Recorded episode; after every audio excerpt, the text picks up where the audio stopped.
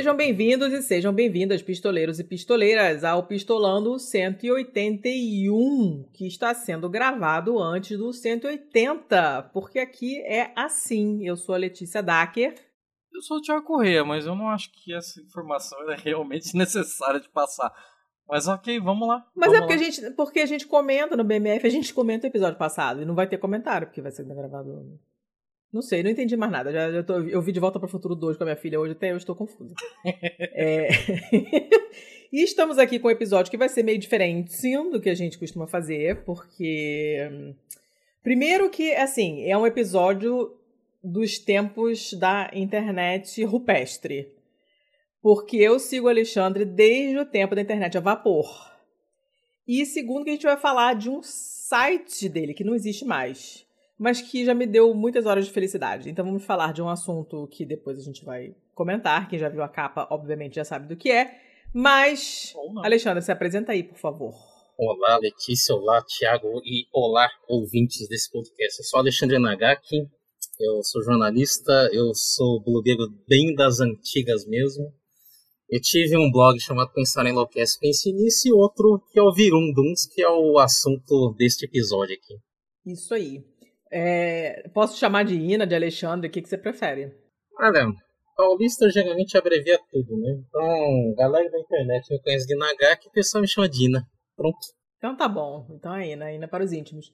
Ina, é... O, primeiro, deixa, deixa, eu te perguntar sobre o, o Pensar em Enlouquece antes da gente entrar no Virundum. Porque ainda chegou, você ainda chegava a postar no Facebook, né? Ainda chegou a aproveitar as redes sociais com o lance do blog, não era? Eu me lembro de, de dar like em coisa tua no Face, acho que no Insta também, se não me engano. É, na época em que eu ainda usava Facebook, né, Letícia? Uh, acho que, se não me engano, a fanpage do Pensão Enlouquece acho que está desatualizada desde 2021. então, eu, eu, eu, eu, eu já sou oficialmente um ex-blogueiro. Eu até devo retomar. Ah, meu Deus. Não, eu até devo retomar atividades do Pensão Enlouquece como newsletter neste ano, mas o fato é que. Ai, ó. É. é. Novidades em primeira mão. Só que à medida em que a gente uh. vai trabalhando e focando em pagar boletos, aquelas coisas que já não davam mais aquele, aquele retorno financeiro para garantir o nosso nome limpo no Serasa ficam meio de lado, né? Então é assim com, com Pensão Enlouquece. É. Pô, mas durou bastante tempo, né? Quanto tempo você manteve? Olha, comecei a escrever no Pensão Enlouquece em 2002. Acho que foram uns 12 ou 13 anos assim. Rapaz. Aí, ó. Bichinho, bichinho longa vida. Bichinho longa vida. E de onde que. E como é que surgiu o Virundum depois? Tipo, foi um spin-off. Eu não me lembro a história dele. Eu só me lembro que ele ficava horas lá gargalhando, mas eu não me lembro como é que ele começou. Nossa, na verdade, o Virundum foi um produto até de, de, um, de um movimento que rolava na internet antes de rolar os blogs, que eram os, os chamados meuzines, né? Aqueles fanzines que eram distribuídos por e-mail, tipo Cardoso Online. Em meados de 2000, nossa, literalmente século passado, 98, 99, eu criei junto com os amigos um, um, um fanzine chamado Spanzine. E um dos temas de uma das edições foi justamente eu lembrando de um termo que foi cunhado pelo Paulo Francis naquele jornal, o Pasquim, um dos jornais alternativos dos anos 70, ah. em que ele falava da, do termo virundum, que, que surgiu porque as pessoas cantavam o hino nacional brasileiro, ouviram do Ipiranga e aí entendiam errado e virou uhum. essa coquetel virundum. E aí eu escrevi sobre, sobre as letras de música que a gente cantava errado o tempo todo, muitas vezes sem perceber até que alguém nos desse o toque. E o assunto deu tanta repercussão, recebi tanto e-mail uh, de, pessoas compartilhando seus próprios virunduns, e aí falei, pô, beleza, isso aqui acho que rende um, um blog temático. E aí chamei dois, dois amigos meus que eram colaboradores do, do que eram o, o Marmota e o Ian Black, e juntos a gente criou esse blog. Cara, eu ria muito com esse blog, mas eu ria de ficar com o masseter doendo, assim, sabe? E aí, a ideia desse episódio foi o seguinte: eu tava voltando do vôlei com a minha filha, e assim, eu não sou uma pessoa muito musical, eu praticamente não. Atualmente eu consumo muito pouca música. Mas já tive a minha fase de muito musical. E ela fica irritada comigo porque às vezes ela fala uma coisa e eu me lembro de uma música que tem aquilo que ela falou e eu canto a música. E é sempre uma música velha, horrível, hum. e ela fica puta comigo. Mas eu não me lembro o que, que a gente estava conversando, voltando do vôlei e tal, não sei o quê. E aí eu lembrei do, do Trocando de Biquíni Sem Parar. E aí fiquei rindo sozinha, lembrando da, da, das coisas do, do, do bloco, né? Do Virundum. E eu falei, ah, cara, vai, vai rolar esse episódio. Comer uma coisa lightzinha, que é o que a gente tá precisando. E, e vai ser isso aí. Como é, que, como é que você fazia pra. Tipo, você postava o que? Você pesquisava, as pessoas te mandavam, era a colaboração dos outros, como é que era? Os colegas também? Ah, primeiro a gente sempre tem o nosso repertório de, de músicas que a gente canta errado, né? O, o próprio exemplo do, do, do Trocando de Biquíni Sem Parar é o clássico, né? E aquela canção Noite do Prazer, do grupo Brilho, que, é, que era a banda do, do Claudio Zoli, que a letra original é tocando BB King sem parar. Uhum. Mas ninguém cantava isso corretamente. E aí, eu cito isso e volta e meia aparecem pessoas falando que em vez de, de tocando BB King sem parar, tinha gente que cantava tocando Gypsy King sem parar. E aí, à medida em que a gente vai Meu citando... Meu Deus, gente, não. É, e à medida que a gente vai citando letras que são meio, meio complicadas de entender mesmo, o pessoal vai dando exemplos e aí, e aí, e aí a, velha cultura colaborativa, né? Pega, por exemplo, Alagados, dos Paralamas do Sucesso. E tem aquele refrão, Alagados, Trenchtown, Favela da Maré. Pouca gente sabe que Trenchtown é o nome de, de uma favela que, que fica na Jamaica. Então, galera cantava Alagados, é, é, Cristal, Alagados, Central, Alagados, tem gente que, que, que cantava Flintstones, e aí vai, né? E aí. e aí Flintstones eu nunca ouvi. E aí a gente percebe a, a, imaginação das pessoas. Outro, outro cara que é muito bom de gerar, de gerar uh, é Djavan, né? Porque você pega, tipo, pega. Uh, sim. É, você pega uma, uma música que nem Açaí. Açaí que tem que tem aquele refrão, a, a, aquela, aqueles versos. Açaí, guardiã, zoom de besouro, um imã. Branca é a tez da manhã. De boas. Quem é, quem é que vai entender certo uma letra dessas, né?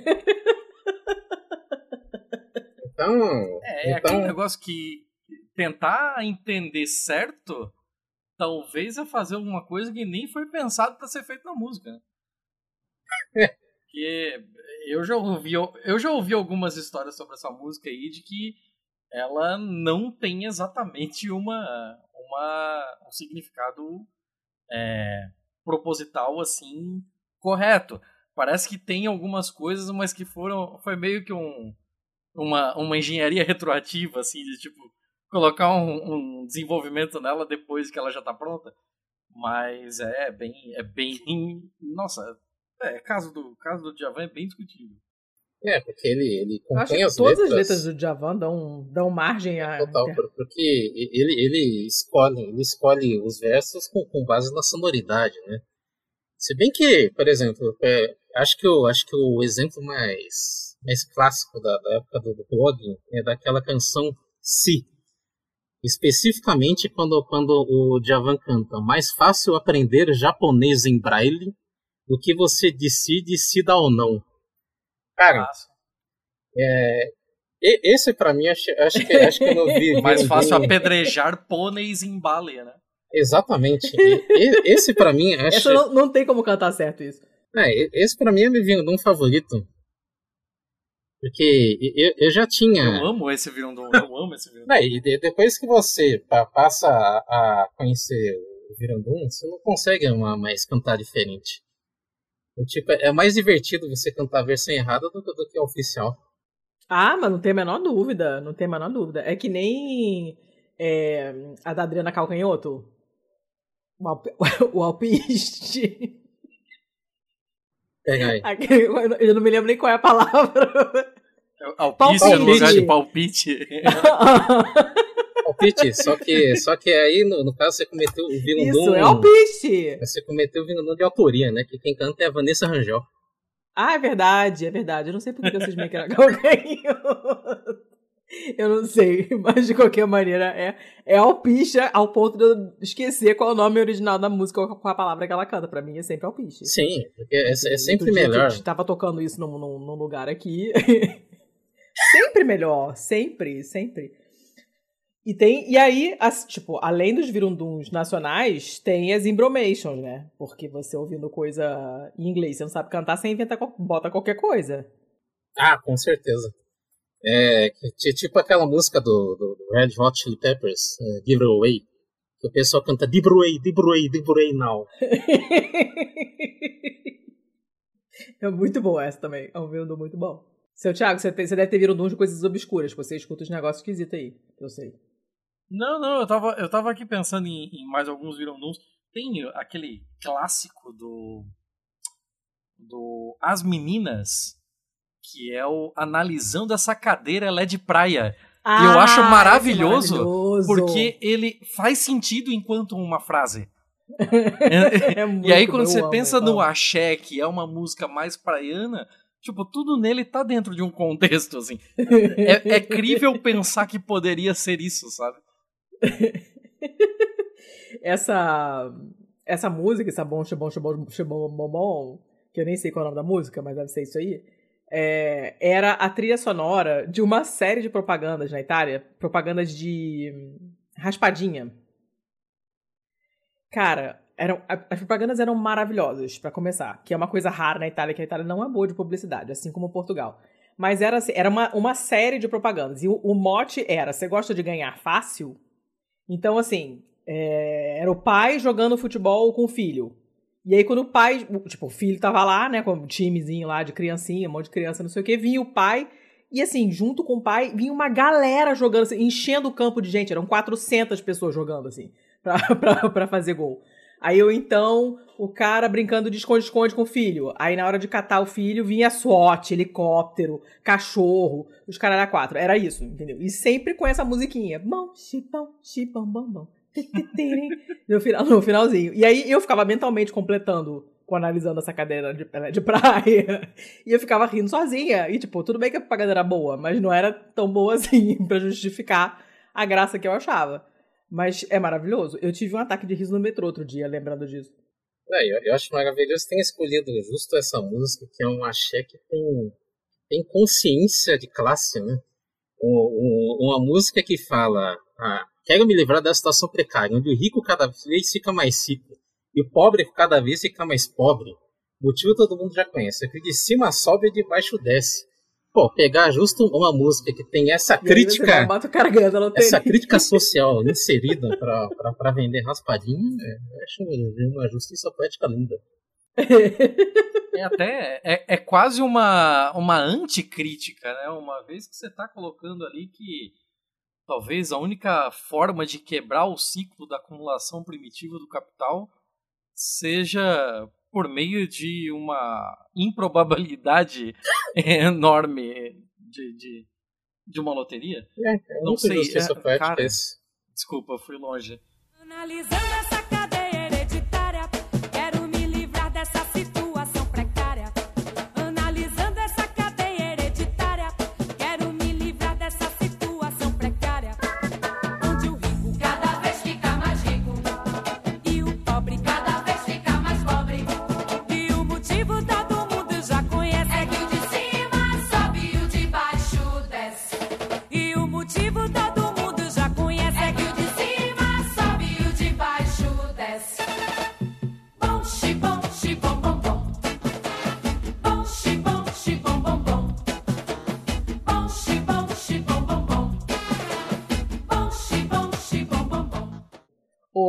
Ina, você já trabalhou com, assim, formalmente com música, com escrever sobre música, no, no tipo, em termos de trabalho como jornalista mesmo?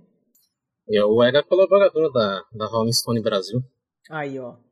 Então eu fazia, fazia resenhas de show, entrevistava artistas como a Fernanda Takai, eu escrevia, escrevia alguns textos. Então eu, eu é, eu costumo dizer que cultura pop, no final das contas, é quase a, a religião de toda uma geração que não tem, não tem mais é, essa é, esse, essa preocupação com o transcendental, mas através da música a gente é, a gente consegue ter algum elo que, que nos une com, com outras pessoas em comum.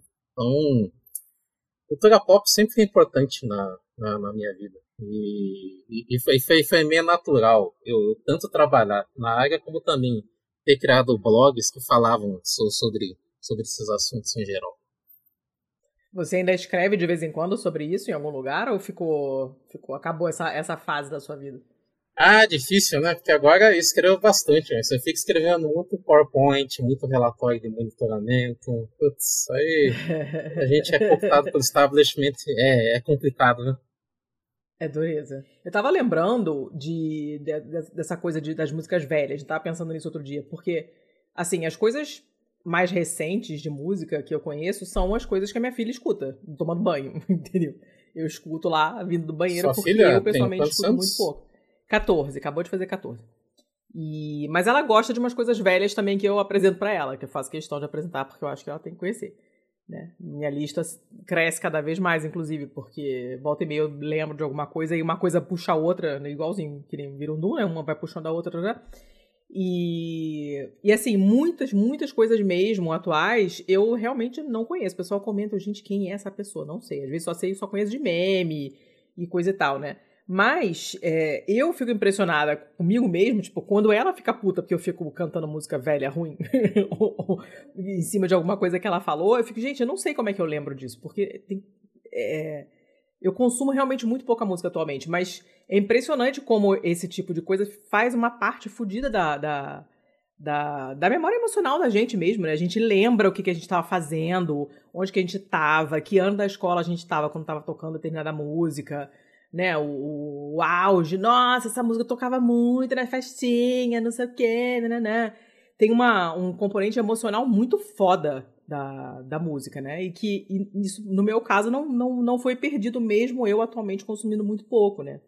Você já, você já escreveu sobre isso? É, na, na, na, real, o fato é que a gente fica muito preso pela memória afetiva, né? Então, volta e meia, eu fico é, eu fico reouvindo alguma, algumas músicas que fizeram a trilha sonora da, da, minha adolescência e pensando, ok, gosto, aprecio, mas é. será que se eu tivesse é, se, se, eu, se eu tivesse nascido agora, eu ia continuar curtindo, sei lá, Uh, essas bandas do, dos anos 80 que tinham álbuns muito mal gravados. Por exemplo, quando, quando você ouve uh, um álbum, um, desse, um desses essas, é, essas aparelhagens de som repletas de, de, de caixas acústicas e, e, e, escambau, você percebe a, a, diferença gritante entre a qualidade técnica do que era gravado no exterior do que era gravado no Brasil. Né? Por exemplo, eu ouço, hum. sei lá, uh, dois da Legião Urbana, que é um dos, dos álbuns que eu mais ouvi em toda a minha vida.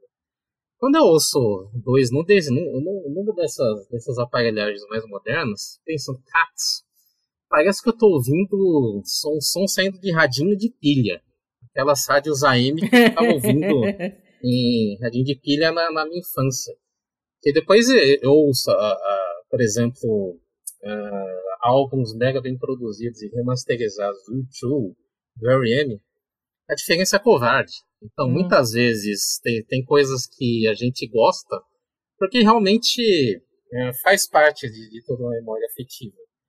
Se fosse hoje, eu não sei se eu gostaria tanto quanto eu ainda gosto de, de algumas coisas da, do que eu via, né? Tipo, é, pega algumas canções pop, tipo Kid Abelha, que eu tava lembrando agora, porque Lágrimas de Chuva acho ah. que é um ah. dos melhores exemplos de, em que ouvir um Doom faz, faz mais sentido do que a letra em si. Que, que, que é a letra oficial, né? Porque tem um verso em Lágrimas de Chuva que, que, que ele cantava Uh, eu dou o plantão dos meus problemas que eu quero esquecer. Meu, anos, anos a fio. É, anos a fio eu cantava, eu tô plantando meus problemas que eu quero esquecer. Então, quando eu, quando eu vi a letra correta, eu fiquei chocado. Tipo, caramba. Então, todos esses anos eu tava cantando Lágrimas de Chuva errado. E eu nunca me minha, toquei minha disso. Minha vida é uma mentira, minha vida é uma mentira. é, pois é. Não, então acho que tem muita coisa que, que é embebida de, de, de memória afetiva mesmo, da, daqueles sons que a gente curtia em, na, na, na adolescência. É, tem, agora agora tem, tem muito perfil no Instagram que é focado só em, em pegar clipes antigos de, de, de, bandas ou apresentações no Pop of the Pops e vários programas uh, de, de, de, cultura dos anos 80 e 90. Cara, é fascinante. Eu, tipo, tem, tem, muito, tem muito cara, tem, muito, tem, tem muita banda. Eu não, eu não tinha a menor ideia de como é que eram os rostos daquelas pessoas, porque eu só ouvia na, na, na FM. Naquela época em que a gente ficava com a fita cassete a postos para gravar a música. Sim, meu Deus. Torcendo para que o locutor não ficasse falando qualquer abobrinha no meio da música, para que ele não interrompesse a música antes de acabar, para que não soltasse uma vinheta. Naquela expectativa. E era uma época que acho que é, havia, de alguma maneira, a gente até valorizava um pouco mais a, o ato de ouvir música, porque é, se a gente não comprasse o vinil, se a gente não comprasse uma fita cassete, dependia muito do, do, do humor do, do, DJ, que ele fosse tocar naquele momento. Então, é, não é que nem agora, que eu boto Spotify para rodar, boto Deezer, boto YouTube e ouço a música que eu quero quando eu quiser. Naqueles tempos não era assim. Então tinha também essa, essa diferença. Não, é porque eu tava lembrando que é, tem músicas que até hoje, eu quando eu escuto músicas da minha época, né? Tô fazendo coelhinhos com os dedos. É, da minha época, que assim, a gente tava, eu tava tão acostumada a ouvir a versão que eu gravei e que tinha a vinheta no determinado ponto da música, que até hoje, quando eu escuto, eu canto e eu canto a vinheta junto. Porque, tipo, às vezes eu nunca consegui gravar o diabo da música sem a vinheta. Né? Hum. Então, assim, acontece isso, né? E, e, é impressionante como o modo da gente ouvir música mudou e eu não sei se. Quer dizer, vamos, vamos, vamos, vamos pensar no que, que tem de positivo e o que, que tem de negativo, porque, como tudo na vida, tem as duas coisas, né?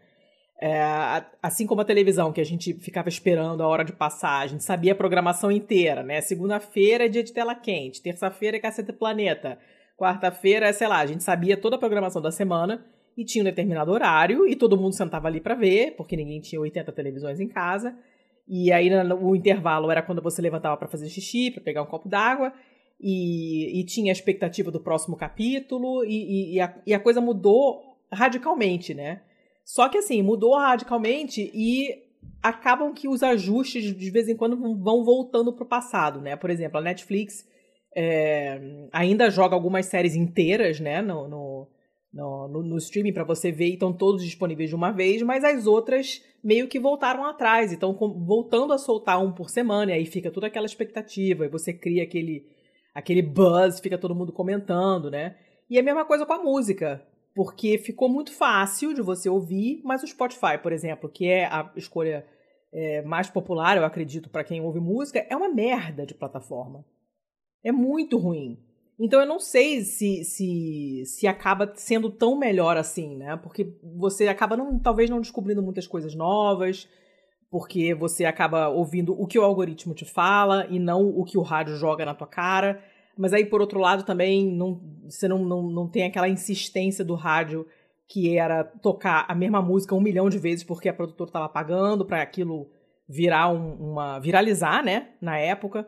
Eu não, eu não sei, como eu não sou consumidora intensa de música atualmente, eu não sei dizer como é que, como é que isso mudou a maneira das pessoas entenderem a música, assim. O que, que você acha? Bom, primeiro que é, eu sempre tive uma postura bastante proativa para encontrar novos sons, né? Então, quando eu lembro desde você estava comentando da, da internet jurássica da época dos blogs, eu lembro da época que tinha que me conectar na internet depois da meia-noite, porque a gente pagava só um impulso ligação e tentava ficar baixando uhum. arquivos MP3 a noite inteira usando áudio Galaxy ou Napster. De lá para cá, eu vou te falar que esses serviços de, de streaming para mim é uma maravilha, porque facilitaram demais o modo como eu consigo encontrar sons. se na, na minha época de, de infância e de adolescente, eu, por exemplo, precisava ir até a Galega do Rock, que fica aqui em São Paulo, para tentar ficar fuçando vinis na, em, em lojas de disco, é. para ouvir bandas que nunca tocavam na SARS, que eu tinha alguma curiosidade de saber a respeito delas, porque eu tinha lido algo num artigo na Bis ou na, na Folha Ilustrada. Agora eu fico caçando hum. muita música. Então, de, acho que a primeira coisa que facilita a vida é o fato que a gente tem vários vários sites dedicados só à música em que, que já fazem alguma, alguma curadoria pela gente, né? Então tem, tem sites como Stereo Gun e Pitchfork que você dá uma olhada para ver quais são os álbuns mais avaliados. Mas eu, por exemplo, sou um cara que, é, por exemplo, no Brasil a gente não tem muito hábito de, de ouvir rock em espanhol. acho uma pena. Tipo, hum. bandas que nem Soda Stereo, Pelados, uh, Zoe ou Café Tacuba, é muito pouca gente que conhece.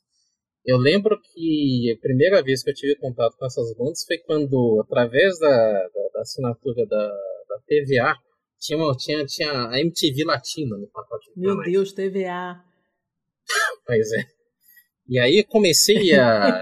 Exatei, comecei a conferir MTV Latina. Comecei a gostar muito da, das bandas que, que, tocavam lá e que não tocavam absolutamente no FM aqui no Brasil.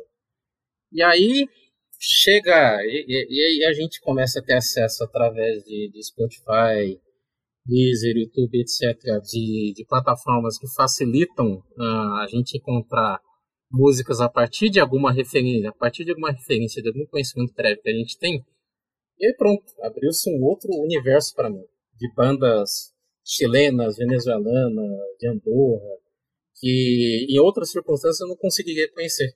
E foi a mesma coisa com relação à música portuguesa, à música em francês. Eu sou um cara que gosta muito de acompanhar Eurovision, que é o, que é o maior Ih, festival rapaz. de competição de, de, internacional que tem no ah, mundo. Chegou no, chegou pois é, Eurovision lugar. aqui no Brasil é muito pouca gente que acompanha. Eu não. Eu, eu, eu, eu sou fanático a ponto de ficar acompanhando as seletivas de cada país para ver qual, afinal de contas, vai ser representante de Portugal, Itália, Sanremo acabou agora e, e selecionaram o representante de lá nesse final de semana. Somos Deus dois, acabou céu, Sanremo Achei ontem. a alma gêmea do Thiago. Exatamente, assunto fresquíssimo. Acabou Sanremo ontem, teve Depeche Mode. Mas é maravilhoso. Mas é o tipo de coisa que, se a gente continuasse dependendo da, dos poucos canais que veiculam música na, no Brasil, na, naquela época da nossa infância e adolescência, se, se depender só disso, eu dificilmente conseguiria acompanhar, por exemplo, a Eurovision de uma maneira decente. Agora não.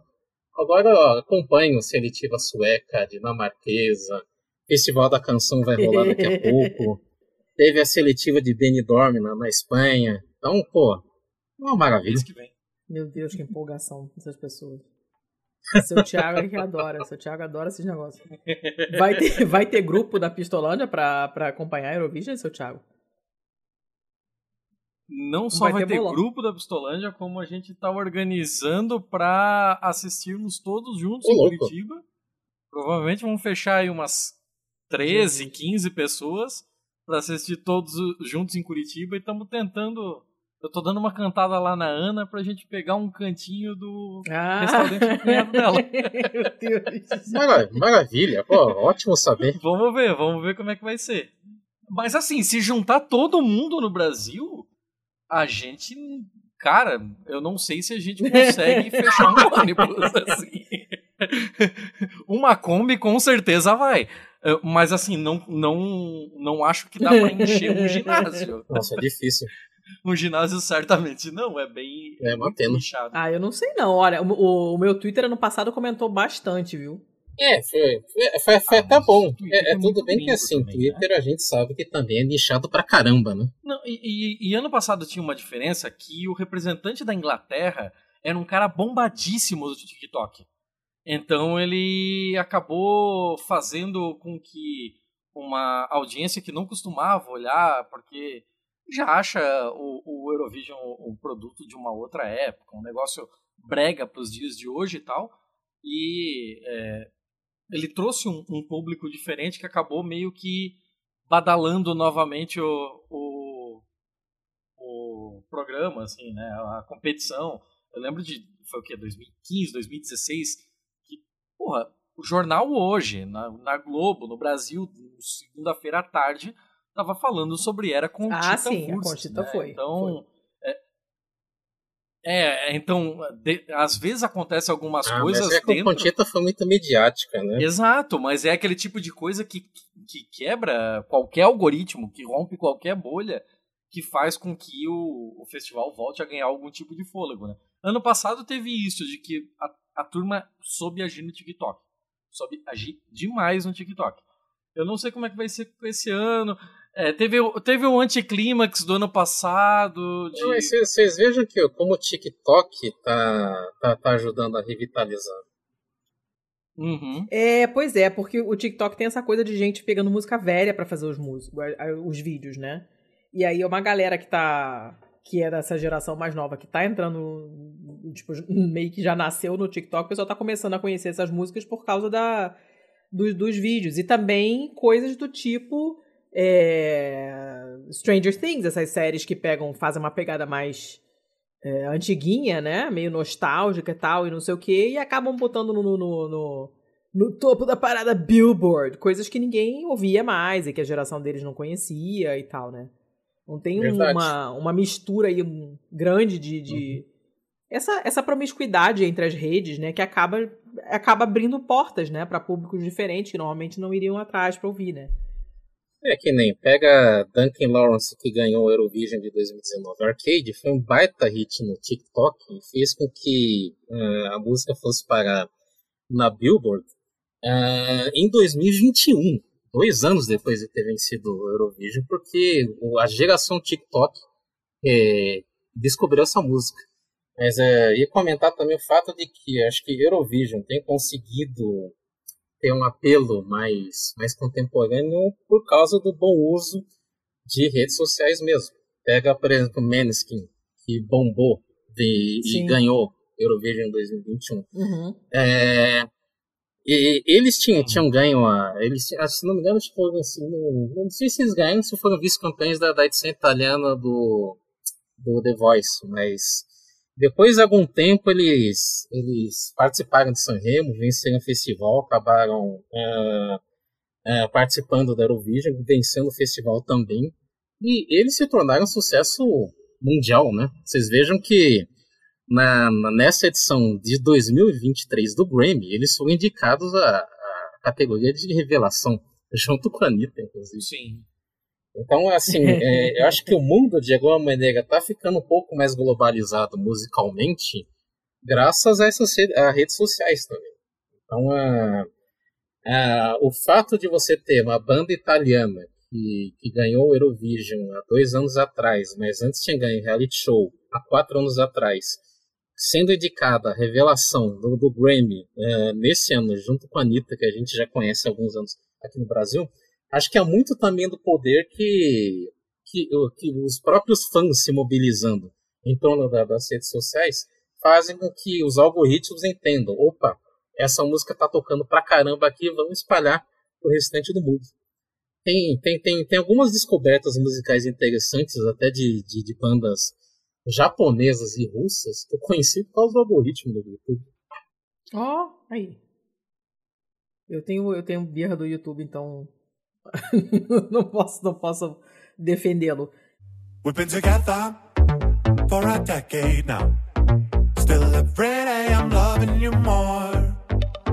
If I could do it all again, I'd probably do it all the same as before.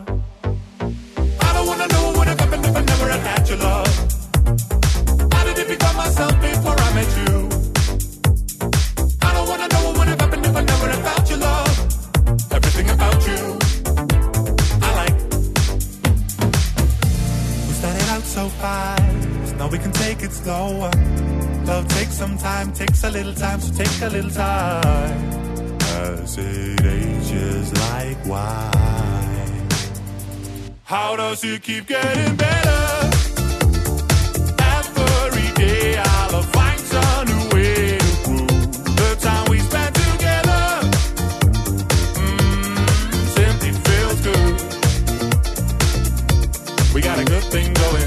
Tempo que isso acontece, de tipo, é, você conseguir divulgar melhor e, e tal é, determinados estilos de música, determinadas é, bandas e coisas que não, não necessariamente conseguiriam ter o alcance que tem com o algoritmo, é, eu fico pensando que, ao mesmo tempo que isso acontece, talvez por uma diferença de qualidade de gravação, que hoje é realmente muito melhor, hoje é, qualquer músico aí consegue fazer uma boa qualidade de gravação mesmo no, estúdio caseiro, é, aliado também à parte do streaming permitir você ouvir quantas vezes quiser uma atrás da outra a mesma música e também misturado com a nossa com o nosso conhecimento hoje né de, de, de outras línguas e tal é, hoje, hoje todo mundo pelo menos sabe o que significam algumas algumas palavras em inglês né claro que é, não estou falando aqui de inglês fluente mas você consegue ouvir algo e distinguir para imaginar mais ou menos da, de que língua vem aquilo, sabe? Eu acho que essas três coisas somadas estão fazendo com que os virunduns fiquem cada vez mais raros. Olha, é uma boa tese. É uma boa que, que tese. vocês acham? Será que eu tô indo muito longe? Olha, não, não sei porque, mas, mas, realmente, você, você tem um ponto uh, aqui, Thiago, que é o fato de que agora, por exemplo, se a gente ouve uma música e se interessa por ela, é muito fácil você pesquisar a letra, né?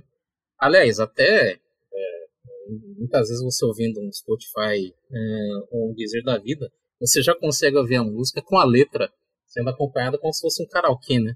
Então, faz, faz, faz sentido. Eu não, eu não sei, sinceramente, Uhum. se, se é uma diminuição na quantidade de vinil, mas o fato é que realmente é mais fácil da gente conseguir encontrar agora as letras oficiais. Enquanto antigamente, né, quando a gente só tinha o, aquele radinho disponível, a gente ouvia, tentava decorar a letra, menos male male, e aí surgiam aquelas, aquelas cocriações, né, do, do artista com, com o ouvinte que nem sempre tá, tá com a audição afiada. Bom, vamos lá. Você que é o especialista aqui, qual é o virundum mais novo que você conhece? De música mais Cara, recente. Pois é, Porra, pergunta. A queima-roupa Eu- assim eu- é foda, eu, Santiago. eu nem, Pois Ó, é, eu, eu nem consigo te responder de bate-pronto, porque hoje em dia eu ouço algum som que me interessa, eu já, Você eu já já, pesquiso atrás. a letra.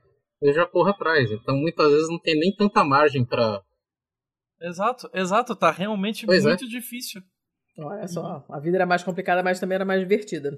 É, É. A gente tinha que esperar sair revista, lembra que tinha as revistas que, que, que vinham com a letra das músicas e tal. Aí depois o pessoal compartilhava e copiava dos colegas na escola. Meu Deus, como era, como era que, que vida horrível. Letícia, Socorro. Letícia, Ah. duas perguntas pra você. A primeira, é, vira um Doom na, na desses negócios aí que você é maluca Ah. de, de gramática, de língua portuguesa e tal. Tem um Não nome específico pra isso? Que isso tem em toda a língua, com certeza, assim, né? É, isso deve ser uma figura de linguagem, alguma coisa assim, que deve ter o seu próprio nome. Eu sei que o nome em português de Portugal pra isso é tiocidade. Mas é, por, mas é o virundum deles pra Grândola Vila, Uhum. Vila Morena, né? Que, é, que tem o dentro de tiocidade. Então, é, vem, da, vem da música deles tal qual o nosso Ouvir do Ipiranga. Não faço a menor ideia de qual é Não o virundum tenho ideia inglês. É, imagino que talvez, inclusive, tenha diferentes virunduns pro inglês britânico e americano, por, por sotaques e tal, né? Mas Eu não sei. Italiano também não sei. eu acho que eu joguei Não um monte de Não, não, mas em, né? em- inglês tem, tem um termo sim que é Mondegreen. E veio de onde isso? Porque, nossa, isso, isso é de, de décadas, porque é, tem um artigo que foi publicado em alguma revista em meados dos anos 50 de, de, uma, de uma escritora que relatava a confusão de, de uma música que eu nem conheço uh, em que ela falava que o verso original é And laid him on the green, e ela entendia como And hum. on the green. E aí esse on the green acabou virando o termo que é usado na, em inglês para to, toda vez que alguém escreve que, que entende alguma coisa errada. Do tipo, pega aquela música do, do Jimi Hendrix, que ele fala Excuse me while I kiss the sky. É, tem gente que cantava I kiss the sky como I kiss this guy. E aí, tem um site, né, deixa eu ver se tá no ar ainda, tinha um site chamado Kiss This Guy. é, ainda tem. KissThisGuy.com. que é o arquivo das letras mal entendidas.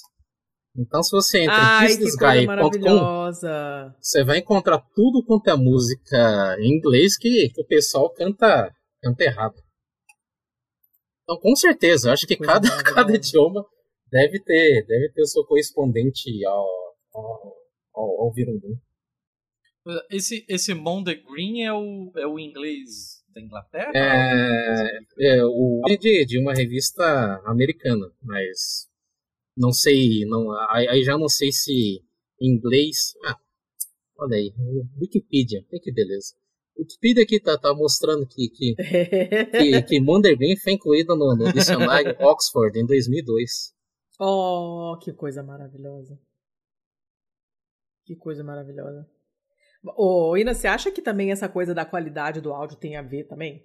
Porque quando, quando você não. A, a, o, é muito sujo o áudio, né? Tem, tem, não é. Cara, é muito diferente. Eu tava vendo. Essa semana a gente tá vendo filmes antigos aqui em casa. Antigos, da minha época, né? Então estávamos vendo, como eu falei, De Volta para o Futuro. E, e, cara, é bizarro porque você tá ouvindo o som que foi gravado no set, coisa que já não se faz mais, né? Você tem uma, toda uma redublagem e tal. E muda radicalmente a maneira de você ouvir, né? A gente estava vendo outro dia na Pistolândia, alguém jogou o link sobre uma reportagem explicando por que, que os filmes e séries estão mais difíceis de entender e todo mundo está tendo que colocar legenda. E a, a matéria era em inglês, ou seja, era para o público anglófono, quer dizer, não é uma questão de, ah, eu não entendo inglês, então tem que colocar legenda. Era mesmo quem está ouvindo uma coisa na sua própria língua está tendo dificuldade para ouvir. O que é uma coisa bizarra, porque deveria ser o contrário, né?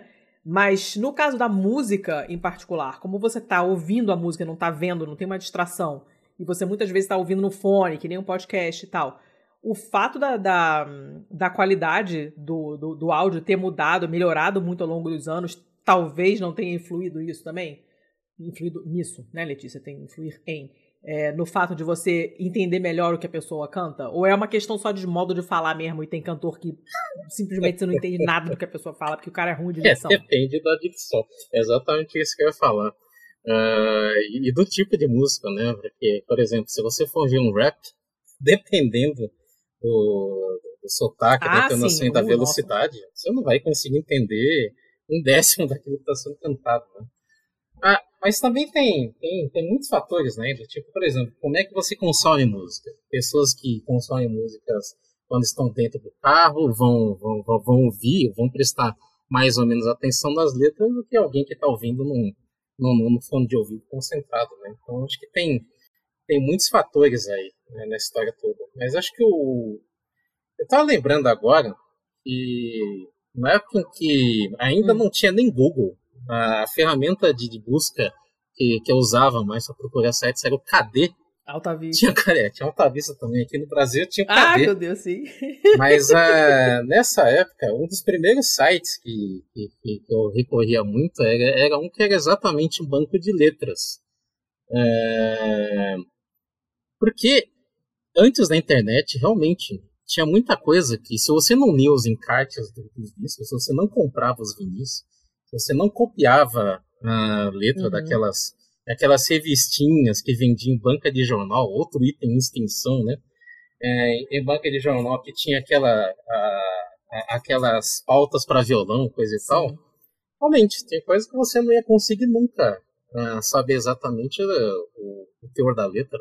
Então, acho que o fator da, da chegada da, da, da web é que faz com que a gente comece a compreender melhor as coisas todas, né? Aliás, só são parênteses aqui, no, no verbete da, da Wikipedia dedicado a Mondegreen, eles falam de exemplos em, de, de equivalente ao que seja Mondegreen e Virundum em holandês, francês, alemão, hebreu. Então, fato. É um fenômeno que transcende fronteiras. A gente, a gente tende a, a, a, a encontrar, a descrever o mundo da maneira que a gente conhece, né? Se, se eu não entendo o que o cara fala, eu vou, meu cérebro faz um autocomplete, né? ele, ele bota o que ele conhece, Exato. né? É, eu até mandei pra Letícia aí, depois vai constar aí na- nas notas do episódio e tal, sobre. Eu mandei aqui do rosetta.org, né? Que é justamente sobre linguística, de como os Virunduns são uma peça para compreender a própria mudança linguística, né? E de, inclusive, fazer alguns tipos de. É, compreender alguns tipos de construção que chegam nesses resultados de, de uma. é, de uma repetição da, da fonia do negócio com, com, outra, com outra ideia tal, e de como esse tipo de ilusão, não é uma ilusão de ótica, né? uma ilusão auditiva, é, como esse tipo de ambiguidade pode inclusive explicar como algumas línguas nascem e até como elas podem mudar através do tempo e entender de que forma nós ouvimos outras línguas. A gente já falou isso aqui, eu e Letícia, em outros episódios, sobre como uma pessoa que aprende a falar em determinada língua, é, de como isso afeta a linha de raciocínio que ela utiliza sobre as coisas, né? Porque o jeito de construção de, de uma lógica de frase, de sujeito, predicado, e não lembro mais quais são as outras coisas que uma frase tem, porque isso eu, e é, de como isso, a, a ordem de construção dessas coisas de uma frase começa a afetar, inclusive, a, a forma mais lógica ou mais é, sinuosa, digamos assim, de chegar a uma determinada relação com um problema. Então, você compreender o tipo de, eh, o tipo de caminho tortuoso que o seu cérebro fez para chegar em um outro significado de algo que você tinha ouvido diz um pouco sobre a sua própria linguagem. Eu tô extremamente confuso hoje, não sei se eu tô conseguindo. Eu entendi. entendi. Mas isso é, é, isso em geral, né? Eu me lembro que eu tinha um, um, um amigo de internet que era namorava com uma amiga minha na época e que ele era hum, norueguês. E os erros que ele cometia quando ele é, escrevia em inglês, né, davam, davam muitas pistas sobre como funcionava o norueguês, né? Tem, tem umas coisas que, que, que, que dão indícios, aí não tem só a ver com, com, com Vinundum, mas com em geral, como uma, como uma pessoa se, se, se. Enfim, se comunica em outras línguas, né? Eu vejo, tipo, meu marido, que é italiano, ele fala. O, o português dele, coitadinho, é bem, é bem, bem precário. E assim, por exemplo, ele tem muita dificuldade em tirar a preposição depois do verbo ir. Porque em italiano é andare a fare, que é ir fazer. Então ele não consegue não botar. Sabe? Então ele fala, vou a tomar banho. E aí, pô, de tanto você ouvir ele falando isso em português, você começa a pensar, cara, italiano deve ter essa caceta dessa preposição, porque o homem não consegue tirar, na língua dele deve ter, né? E aí, isso aí, obviamente, acaba... Ele fala não ironicamente em ir de base, né? e, aí você começa a deduzir um monte de coisa, mas deve ser engraçado você ver isso na questão da, da música, né? E deve dar uns negócios estranhíssimos. Eu acredito que tenha músicas em inglês dessa categoria de músicas com pessoas que, dicção péssima que cantam, que a gente não entende o que eles falam. E deve ser divertidíssimo ver o que, que, o que, que outras línguas entendem. Devem sair versões muito mais maneiras do que a original. Aqui no Brasil a gente teve isso maravilhosamente com a torcida do Flamengo e o Utererê, né? Nossa, sim, sim. Que o Utererê não deixa de ser um, um virundum do Um There It Que o Is. tererê é muito mais legal, embora não signifique nada. O Utererê é maravilhoso, assim. É uma marca do meio dos anos 90. Não dá pra pensar nos anos 90 sem um grito de Utererê.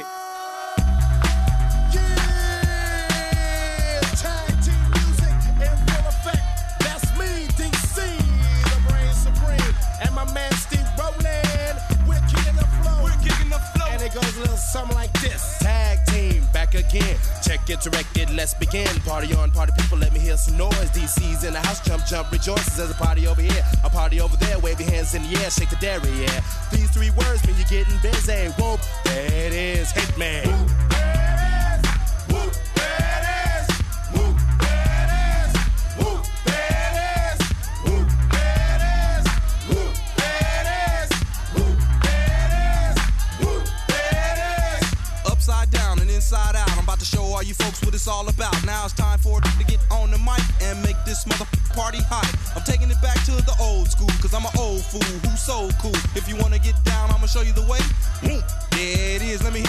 As outras coisas chamadas tererê vieram depois? Tipo tererê do cabelo, tererê mate? Ou antes? Não, ou já existiam? tererê Tipo, tererê mate. do cabelo já existia. Tá aí eu desde não sei, porque eu sempre. não sou, não sou do sulito, não frequento mate. Não, não sei, te sei nada sobre a origem dessas coisas. Mas agora me deu curiosidade. É, o- Tem, tem outro que é outro que é ótimo, mas aí já não foi acidental, né? Foi uma questão realmente de genialidade do senhor Léo Jaime, né? O Léo Jaime tinha muito disso naquele João Penck e seus miquinhos amestrados. Então ele então ele pegou o Tell Me Once Again e transformou em Thelma Eu Não Sou Gay, né? Que é um clássico Minha assim, cara, Thelma, ele detalhe. tinha muito disso. Exato. Ele tem muito disso. Inclusive, é, a, a clássica é a Sunny, né? A, música Sunny que virou Sônia. E a, a letra é totalmente mais 18. essa, letra, essa letra é muito Tipo, complicada. É, Sônia não fica provocando porque eu tô de sunga, né? É absurdo. Cara, isso tocava em qualquer rádio, no meio-dia, assim, não tinha problema nenhum. Como é que como estamos vivos até hoje? Não sei dizer. Não sei dizer. Meu Deus, eu tinha esquecido, removido essa música da minha vida, da minha cabeça. Não. Não, se, se você pegar a discografia do Léo Jaime inteira, ela é baseada nisso, assim. É tipo, o monstro é, do tempo do João Penck e seus biquinhos amestrados. Você tem o Thelma Não Sou Gay, você tem o, o Sônia, né? O Sunny. É, você tem vários e vários exemplos só dentro da discografia dele. Ele é um monstro disso. Que será que, tem, que o cérebro das pessoas que fazem essas conexões tem de diferente? Acho que tem que ser meio dodóizinho. Mas é uma maneira lúdica de você fazer versões, né? Que, que nem. é, acho que até uma tradição do cancioneiro popular brasileiro é essa de fazer versões em português de músicas em inglês que são bastante originais. Se a gente for fazer uma pesquisa no, de- no YouTube versões forró, por exemplo, versões que o pessoal fa- faz de músicas da Adele, por exemplo, ficam maravilhosas. E Adelão? Adelão E- no forró? Adelão no forró, sim. Mas não só ela, to- todos, os, todos os principais artistas têm, têm, têm a sua versãozinha é, com, com alguma letra. Muita, muitas vezes a letra acaba não tendo absolutamente nada a ver com o original. Pegam só músicas que. palavras que lembram a sonoridade do original e transformam em outra coisa. astronauta, astronauta de mármore, rolar. É, por É, exemplo. essa de maior é, é, com- é complicado.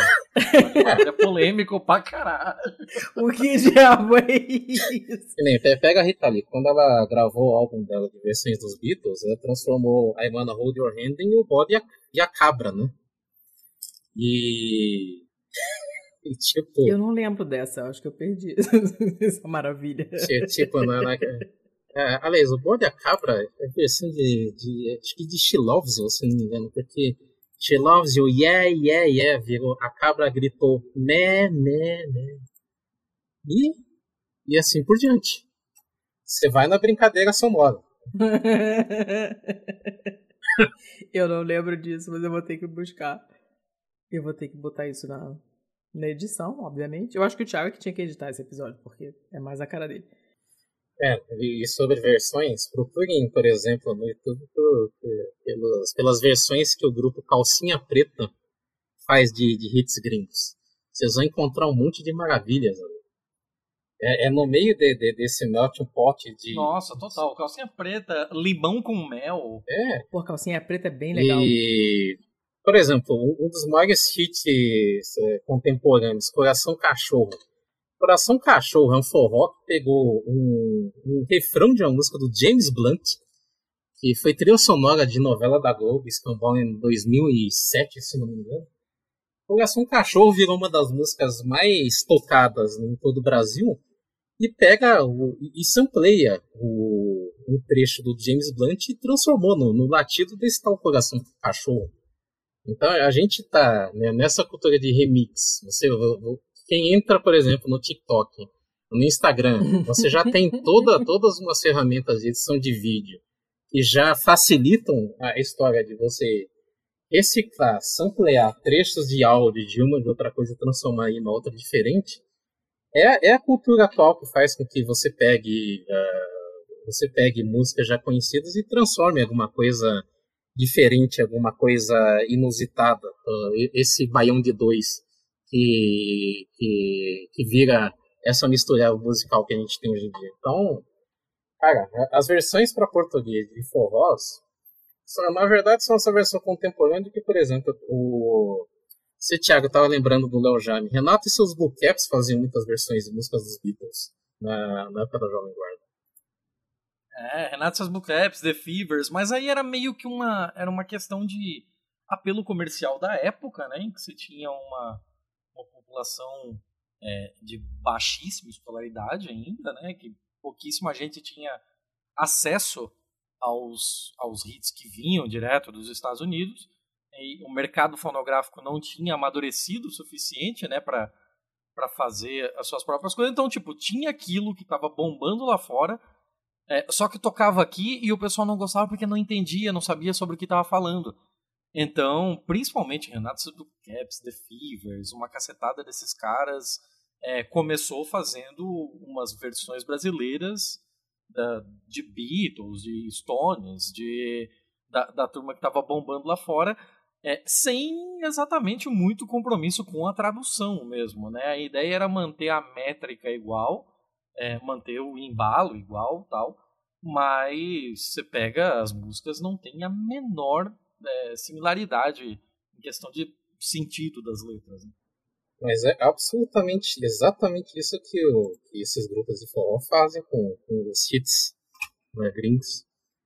Pega, pega exatamente a mesma coisa que Renato Sosbuqueiro fazia antigamente. As letras não têm absolutamente nada a ver com o original, mas eles transformam isso em alguma coisa popular para a galera que não vai necessariamente não vai necessariamente ficar entrando em Spotify para ver a música em streaming. Que fantástico isso. É, é, tipo, não, provavelmente não vai, não vai parar nunca isso, né? Por mais que as pessoas tenham acesso, vão, vai ter quem, quem continue fazendo, porque vai ter quem continue consumindo, né? Então, tipo, desse ponto de vista, acabou não, não mudando tanto assim, porque você ainda tem um público grande para esse tipo de coisa, embora tenha toda uma questão de acesso diferente. É, hoje, que na nossa época não tinha, né? Não tem mais que esperar a revista sair com a letra e alguém levar uma xerox pra escola pra você copiar, mas ainda tem gente que funciona nessa vibe que não, não sabe, não quer saber e prefere a versão forrosada, né? Que tá, está, estão certíssimos, inclusive, porque forró, amor. É, e a gente vê isso acontecendo de remixagem, remixagens e retransformações o tempo todo. Por exemplo, domingo mesmo, a Rihanna, no show do intervalo do Super Bowl, ela não usou um remix funk que foi criado por um, por um, um produtor musical brasileiro, um moleque que tem 20 anos. O moleque tem 20 anos, fez, fez um remix na, e botou no, no Instagram dele, foi parar no Super Bowl. Porra, eu, eu assisti isso daí, eu ouvi, eu até comentei aqui em casa que, pô, próxima batida de funk esse negócio, mas eu não fazia a menor ideia disso. Eu espero que ele tenha sido remunerado por isso. Tem até uma matéria UOL em que eles entrevistaram o, o DJ Clean, o nome dele, Clean, K-L-E-A-N. Ele foi entrevistado, ele mora numa cidade no interior da Bahia, com 20 mil habitantes. Fez um remix da, de um dos hits da Rihanna, Rude Boy. Postou no Instagram, esse fez sucesso, foi parar no TikTok. E de lá, de alguma maneira, os produtores da, da Rihanna descobriram isso, entraram em contato com, com, com esse guri para pedir autorização. E no final das contas, foi, foi, foi, foi assim que o funk foi parar no, no intervalo do, do, Super Bowl. Essa história é muito maravilhosa. E olha o TikTok, TikTok aí de novo. novo. É, eu não sou, não, não, não sou TikToker, mas é, a minha filha, obviamente, é TikTok, porque é a geração dela. E ela me manda várias coisas, são sempre coisas ótimas, ótimas. Tudo genial, assim. E para quem quer descobrir coisas diferentes mesmo e tal, é por ali, né? Porque as, as coisas viralizam numa velocidade, assim, ridícula absurda. E é muito maneiro isso de. Eu não sei por que, que tem essa, essa, essa coisa de resgatar as músicas velhas. Não sei o que, que deu nesse povo. Eu não sei nem onde é que eles vão procurar essas coisas, sabe? Tipo, um moleque de 15 anos que vai pegar uma música dos anos 80 pra fazer um. Onde que ele vai catar isso? Música anos 80. Google lá. Dos anos Sei lá, 80. até antes. Tipo, tava, esses tempos atrás tava voltando coisa dos anos 50. Tava voltando do Dominique. Pois é, mas aí a, a minha pergunta é, tipo, o que, que a pessoa, como é que a pessoa vai buscar? Entendeu? É uma coisa que ouviu em casa? Ou, ou simplesmente deu curiosidade e foi lá googlar? Música anos 50 para vídeo de, sei lá, surf, não sei. Às vezes é isso, pega, ou então pega você mesma comentando sobre sua filha de você apresentando alguma musiquinha dos anos 80, alguma ela gosta, e de repente tá lá, de repente ela tá fazendo um challenge no TikTok com trocando de biquíni sem parar, e essa música acaba, acaba repercutindo junto aos millennials. Tem um monte de, de, de, de modos aqui.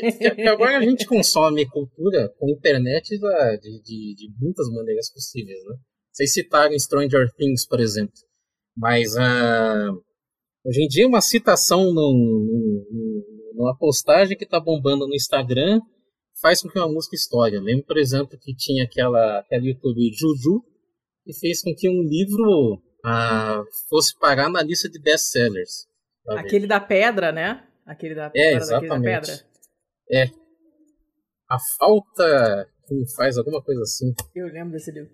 Então vocês vejam, com, com, com aquela história toda do, do long tail, de repente é um livro, é uma série, algum Instagramer que está conhecido, ah, ah, algum TikToker cuja, cujo avô, cujo pai mostra alguma música das antigas, pronto.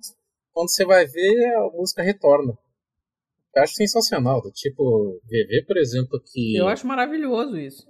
É, ver, ver que Kate Bush foi parar na. na- voltou a, a- as paradas da Billboard por causa de Stranger Things, pô, sensacional, né?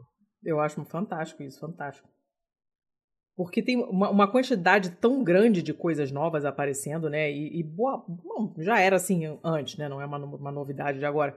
Boa parte da, da- do que aparece fica naquela, naquele lance do, do, do One Hit Wonder, faz um sucesso e acabou, né? E depois some. Mas é, é uma quantidade tão grande de, de novidades é, a qual a gente é exposto que fica difícil você fazer uma, uma, uma triagem, né? E é muito fácil você perder essas coisas mais antigas, porque você tá sempre querendo novidade, novidade, novidade. Então, resgatar essas paradas mais velhas, assim, assim, eu acho muito maneiro. Muito legal. Cada vez que eu vejo um, vídeo, um videozinho desse com um jovem, uma música mais antiguinha, eu fico, ai, toda alegrinha, porque eu acho legal, assim. E fora todas as memórias que depois isso desperta, né? Vai, lembrando. Sim, vai. era música lenta na minha, na minha época. Nas festinhas. Não sei o que. Música lenta. É, nossa, música lenta denuncia idade pra caramba. ah, denuncia muito.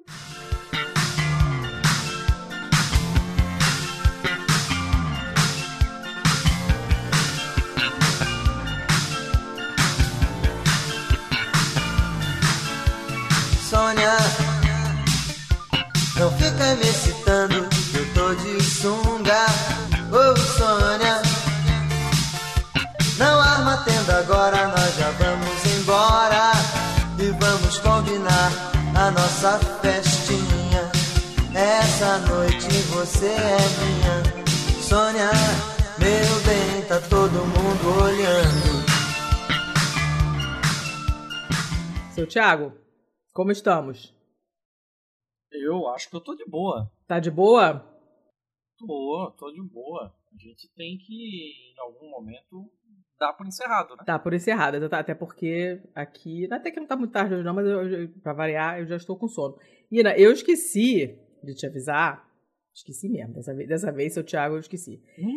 Que a gente, normalmente, no fim do episódio, a gente pede uma dica cultural que pode ou não ter a ver com o tema do episódio.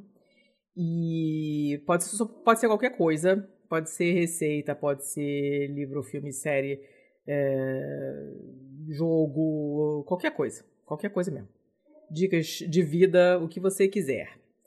E eu esqueci, esqueci mesmo de te pedir. Então vou te deixar por E último. também, e também o seu favorito pra ganhar o Eurovision desse ano. Nossa, mas eu vou Ah, te tá falar uma coisa, hein, Thiago? É, A safra desse ano tá fraca, hein? Tá horrível! Será que vai ganhar a Ucrânia de novo? Olha, o, o, o caso é que a música da Ucrânia desse ano é uma balada em inglês muito genérica. Eu realmente espero que não seja Ucrânia. Só que os candidatos desse ano estão muito mais, mais meia boca do que ano passado. Nossa, aquele Marco Mengoni da Itália é só um. Ele é só um boy padrão, assim, ó. Ele não tem absolutamente nada. Pois é. Ele é muito chato, esse cara, meu Deus do céu. Pois é, eu vou te falar que dessa, de- desses finalistas que foram entrevistados até agora, o que eu achei mais interessante, não por causa da música em si, mas por causa da apresentação do stage como um todo, foi a, Bianca, a Blanca Paloma. Ela que achei mais interessante do que vi até agora. Tem aquela aquela guria da, da Noruega, Alessandra, tem uma musiquinha pop interessante, Queen of Kings, mas, meu, te falar, em comparação com o ano passado, com outros anos, eu tô achando essa safra mais fraca até agora dos últimos tempos. Não, é- essa safra tá horrível, tá horrível, tá muito, muito difícil de apontar um vencedor porque o nível tá muito baixo. Eu tô Pô, mesmo achando- assim, vocês vão fazer o bolão? Tá impressionante. Ah, não sei, não sei, talvez. Vamos ver aí se o pessoal se encarna. Ah, tem que fazer todo ano, claro. é que nem Oscar. Oscar, às vezes, você pode ter uma safra fraca de filmes, mas é que nem essa semana tá tendo promoção de ingresso de cinema a 10 reais, eu andei maratonando tudo quanto é filme do Oscar. Olha aí. Eu tô desatualizadíssima com o Oscar, nossa senhora. Não sei de nada, não vi nada, não vou ao cinema tem mais de um ano. E não sei nem por que que eu tenho um aqui atrás de casa. Atrás de casa mesmo, atrás do meu prédio é um cinema. E eu não vou, esqueço. Hum, Sei lá, eu já fui super de ir ao cinema direto, assim, e ultimamente não tô frequentando. Não tô fazendo nada. Além de coisas chatas, mas, enfim. Vamos pras dicas então, seu Thiago, já que. Vamos dar um tempinho pro Ina pra ele pensar, porque eu Ok. esqueci. Vai você primeiro então. Ah, pronto, né? Me fudi. Então, ok, vamos lá. É, ué. Mas você Não, já sabia que lá, tinha hora lá. bolas. Eu vou começar com filmes. Primeiro Vai. filme que eu vou. é, Cara, eu não sei porque eu faço essas coisas comigo. É, eu assisti essa semana o Onde Está a Liberdade, que é um filme da década de 50 italiano. É uma dramédia bem curiosa, bem curiosa assim. Eu pensei que seria mais voltado para a parte da cadeia, porque eu sou putinha de filme de cadeia. Filme de cadeia é sempre legal, porra. É, o Fugitivo é legal, é, Sonho de Liberdade é legal, até o da Milha Verde lá é legal, o filme de cadeia é sempre legal. E aí eu pensei que esse teria até mais cadeia, não tem tanto assim, mas é interessante, porque é exatamente o dilema que a gente vê, por exemplo, no Sonho de Liberdade com o Brooks, né? Um cara que viveu mais da metade da vida dele dentro da cadeia, e aí ele sai, tipo, a ressocialização para ele é muito difícil, né? É, a vida dele toda tava na cadeia. E aí, no Onde Está a Liberdade, um filme da década de 50, é, é mais ou menos a mesma ideia de um cara que foi pra cadeia, passou 22 anos lá por um crime passional, por um crime. por um crime. Como é que é chamado? Da, da época, por um crime de honra, né? E, e quando ele sai, tipo, ele foi preso antes da guerra. Ele volta pra, Hum. pra, pra Roma e a rua onde ele tinha uma barbearia não existe mais, sabe? então, é, é, é sobre esse negócio de não conseguir mais se encaixar nessa sociedade. É, ao mesmo tempo que ele é um cara sempre bom e solícito para todo mundo em volta dele, mas que acaba por. Como ele não consegue se encaixar, ele quer porque quer voltar pra cadeia. Hum. É Basicamente isso. Então assim, tá, é, né? Porra, spoiler de um filme de 53, né? Foda-se. Hum. Ah, e o outro é um outro, outro, outro gênero que também é meu, meu xodózinho, que é filme de guerra, né? E aí eu assisti Hum. um filme dinamarquês chamado Deus, O Thiago. Bombardeio, que é sobre o maior erro militar da Segunda Guerra Mundial, né? Em que quando os nazistas tinham tomado conta de, de Copenhague, é, eles estavam combatendo a, a resistência local e vinham conseguindo vencer a resistência local a até certo ponto que assim é, todo mundo sabia qual era o prédio central da Gestapo na cidade e o prédio é, o, o telhado dele era a prisão de pessoas da resistência Eles eram usados contra, como escudos humanos contra bombardeios. Só que daí o negócio ficou tão tenso que assim, cara, a gente pode viver com esses sacrifícios desde que a Gestapo seja bombardeada. E como toda desgraça é sempre pouca, né? Não basta você bombardear a Gestapo e acabar matando camaradas nesse, nesse caminho, ainda precisa ter um erro. E nesse erro, um convento é bombardeado e morrem 84 crianças. E é um filme sobre esse episódio, assim. Então, tipo, esse é um episódio bem conhecido da Segunda Guerra Mundial, então não tô contando novidade para ninguém. É, é mais sobre a vida dessas pessoas se cruzando, né? Sobre um oficial nazista que trabalhava na Gestapo do, do, local do bombardeio, sobre um cara que foi preso no local do bombardeio, sobre uma freira desse convento, sobre uma família que tem crianças que estudam nesse convento. Então é, é aquele negócio de histórias cruzadas, né? E basicamente é isso. E com, por conta do nosso tema, né, deixar um abraço para o Thiago Rosas, que tem o KRM, o podcast Kit de Releituras Musicais. É, essa, esse negócio aí de releitura de música em versão forró e tal, isso acontece o tempo todo, aparece o tempo todo lá, na, lá entre a, as releituras do, do que, que são expostas lá no podcast dele, então só queria deixar esse abraço também. Ah, um beijão pro Thiago, adoro ele. É... Tá, vou eu então. Eu não lembro se eu já dei essa dica aqui, seu Thiago. Se eu já tiver dado, você me, me avise. É um livro, Piranesi. Eu já falei dele? É, fala mais. sobre o que ele é e aí eu vejo se eu lembro. Eu prefiro não falar sobre o que ele é, porque é um livro muito. Então esquisito. eu prefiro falar se eu não lembro. muito diferente, seu chato. Eu não me lembro se eu já dei essa dica aqui, porque esse livro eu li no ano passado. Tem em português, já foi traduzido. É um livro muito estranho. Eu demorei muito para entender o que estava acontecendo e, mesmo assim, não tinha certeza se eu tinha entendido o que estava acontecendo. Uh, é muito peculiar, é muito criativo, é uma das coisas mais assim diferentaças que eu já li. Vale muito a pena a leitura. Claramente, para quem gosta de ficção, para quem não é chegado, provavelmente não vai gostar.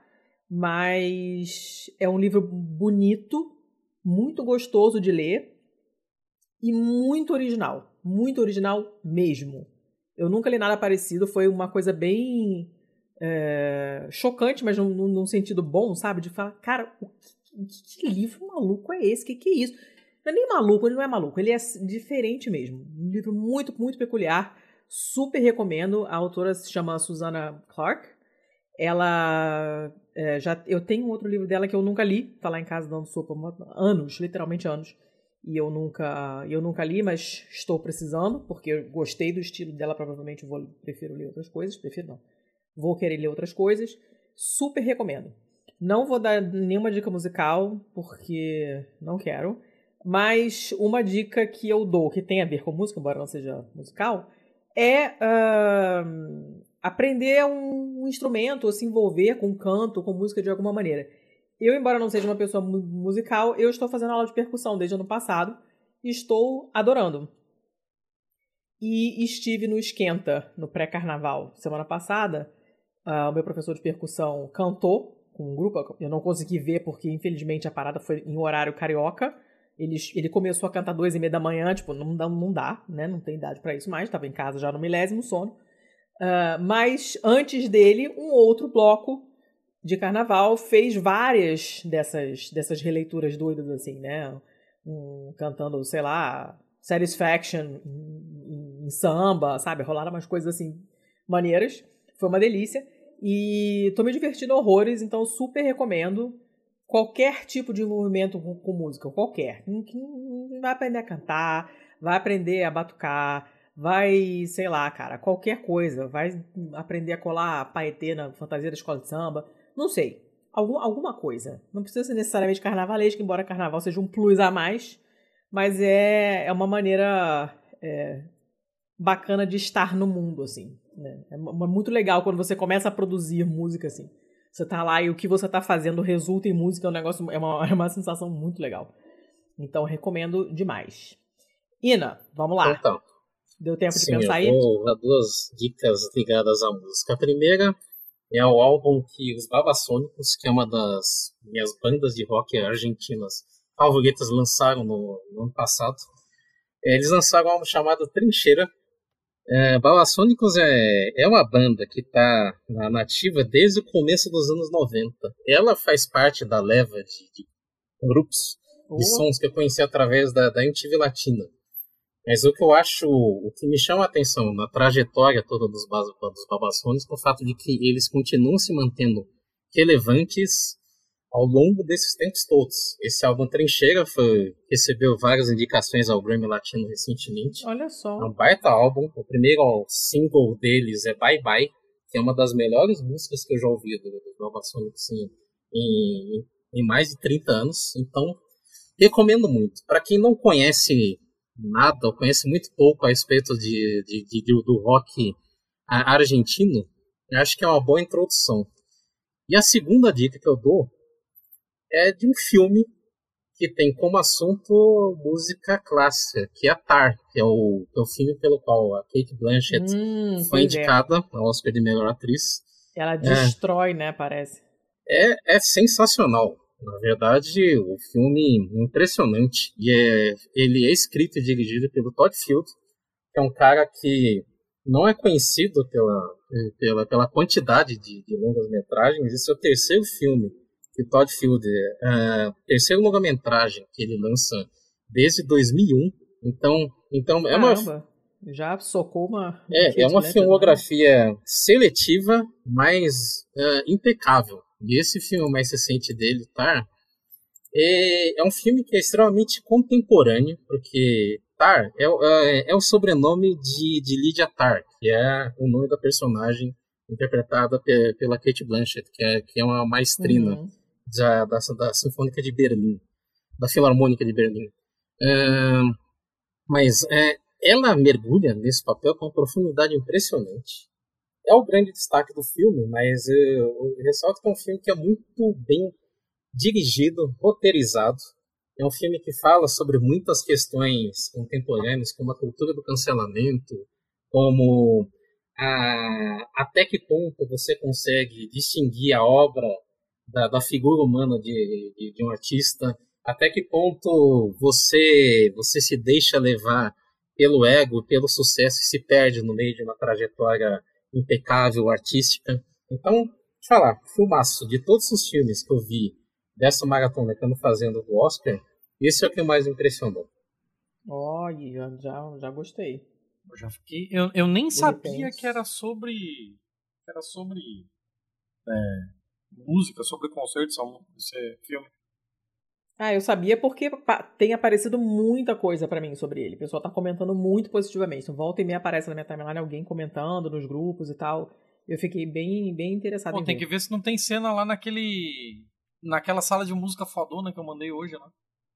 Ah, é, é mesmo.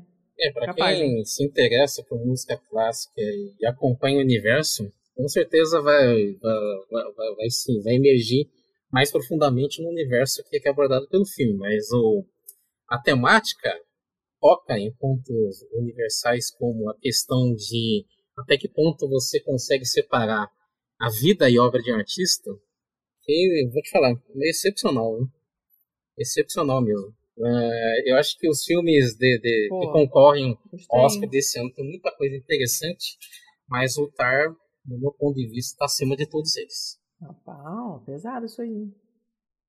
Pô, gostei, gostei. Agora me deu mais vontade ainda de ver. Já tava com vontade antes, vou ficar com mais ainda. Dessa vez eu acho que eu vou fazer um, um esforcinho pra me lembrar, para me lembrar e atravessar, nem atravessar a rua, virar a esquina e ir ao cinema. Porque agora eu fiquei, eu tava realmente com vontade. Tem mu- muita gente comentando, muita gente mesmo. Eu fiquei bem, bem interessada.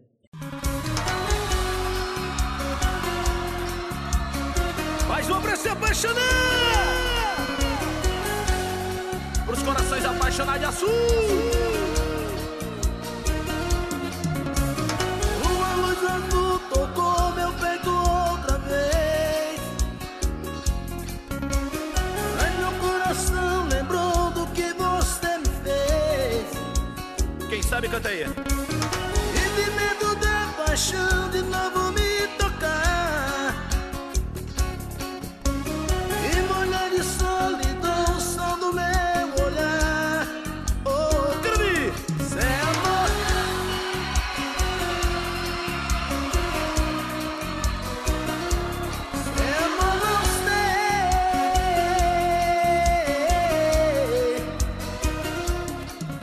bem, muito que bem. Seu Thiago, acabamos então? Vamos ao jabás? Vamos aos jabás. Ou quer falar mais alguma coisa? Não, vamos aos jabás. Então vamos ao jabás. Seu Ina, quem tiver, quem quiser te seguir, fala mais nessa newsletter aí, vai sair, não vai sair, como é que é o negócio? Quem quiser te seguir nas redes, ver o que, que você anda fazendo por aí, ler o que você escreve, o que você twitta, o que você posta, te acha onde? Me acompanha em Inagaki, I-N-A-G-A-K-I, no Twitter e Pop Cabeça no Instagram.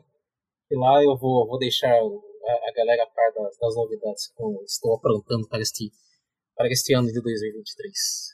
Ah, garoto, muito que bem, muito bem. E, e nós, Thiago, nossos recadinhos? Os nossos recadinhos é que você pode entrar em contato conosco pelo e-mail, contato.pistolando.com, nos comentários no próprio site pistolando.com, além das redes sociais, arroba pistolandopod, tanto no Twitter quanto no Instagram.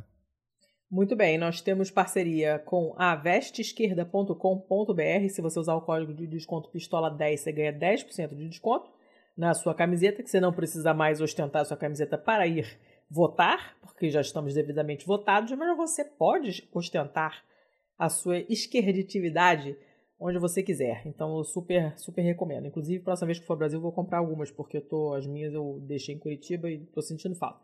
É também com a boitempoeditorial.com.br barra pistolando, se quiserem comprar livrinhos esquerdopatas do maravilhoso acervo da, da, da editora Boitempo. Uh, e que mais?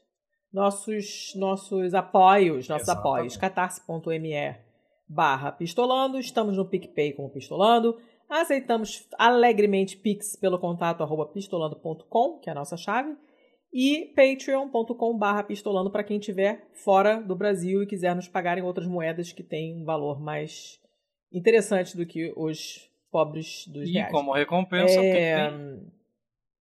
Recompensa, cara, tem acesso à Pistolândia que foi remodelada recentemente, está uma zona, eu não entendo nada, mas continua muito boa, com infinitos subgrupos, que agora não são mais subgrupos, são tópicos. Exato. Né?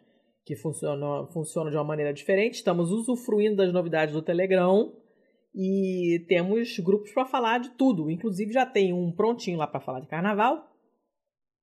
E provavelmente vai rolar alguma coisa para falar de Eurovision também, ou vai ser dentro do Pistol. Provavelmente vai ser no Playlistolando. Hum. Uh, vou repassar a última atualização aqui dos grupos, porque teve bastante grupo desde a última vez que a gente fez isso, né?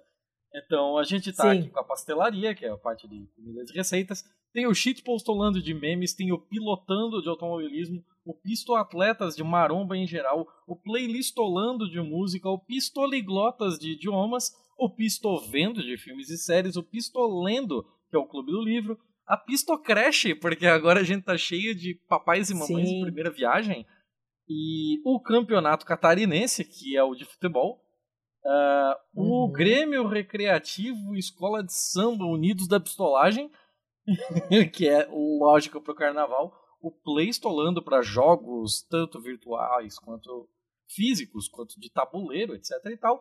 O RuPaul estolando sobre o RuPaul's Drag Race, o Pistolarte sobre artes em geral. O Plantolando como pais e mães de planta. o Desportolando por esportes exceto futebol. Acabou? Não, Ou tem mais? Acho que acabou. E os classificados. Né? E os classificados. Cara, maravilhoso. Vocês conseguiram explorar todos os trocadilhos possíveis com Pistolando. Os parabéns. Ó, essa, essa é a vantagem do, de ter um nome que é um gerúndio. É, é, facilita bastante o trabalho. Cara, não dá pra falar Mas isso mais é... num fôlego nem a pau. Não, antes dava, agora já não dá mais. É... Mas é isso aí, tá, beleza. Isso aí. Seu, seu Ina, muito obrigada pela conversa. Esse episódio vai ser um inferno de editar, porque vai dar 800 milhões de músicas, vai, vai ser um parto. Vai estar todo recortado, mas vocês que lutem depois para ouvir. Como sempre, tudo que a gente mencionar vai estar lá com o link bonitinho no, no show notes lá. É, quem não quiser clicar no agregador, tá lá no, na postagem do, do, do, episódio no site, no pistolando.com, vai estar tá lá também. Então, vocês, se vocês quiserem depois colocar essas músicas todas que a gente mencionou na playlist, onde vocês quiserem, os links vão estar todos lá. E, e é isso aí. Até, até, até semana passada, que é quando vai ter o BMF que a gente ainda não gravou. E também até semana que vem, quando vai ter o BMF que a gente ainda vai gravar porque estamos nessa de viagem no tempo, cinematograficamente no meu caso também e no caso do episódio. Valeuzaço, valeuzaço, gente. Até semana que vem. Show na bola, até mais. Este podcast foi editado por estopimpodcasts.com.br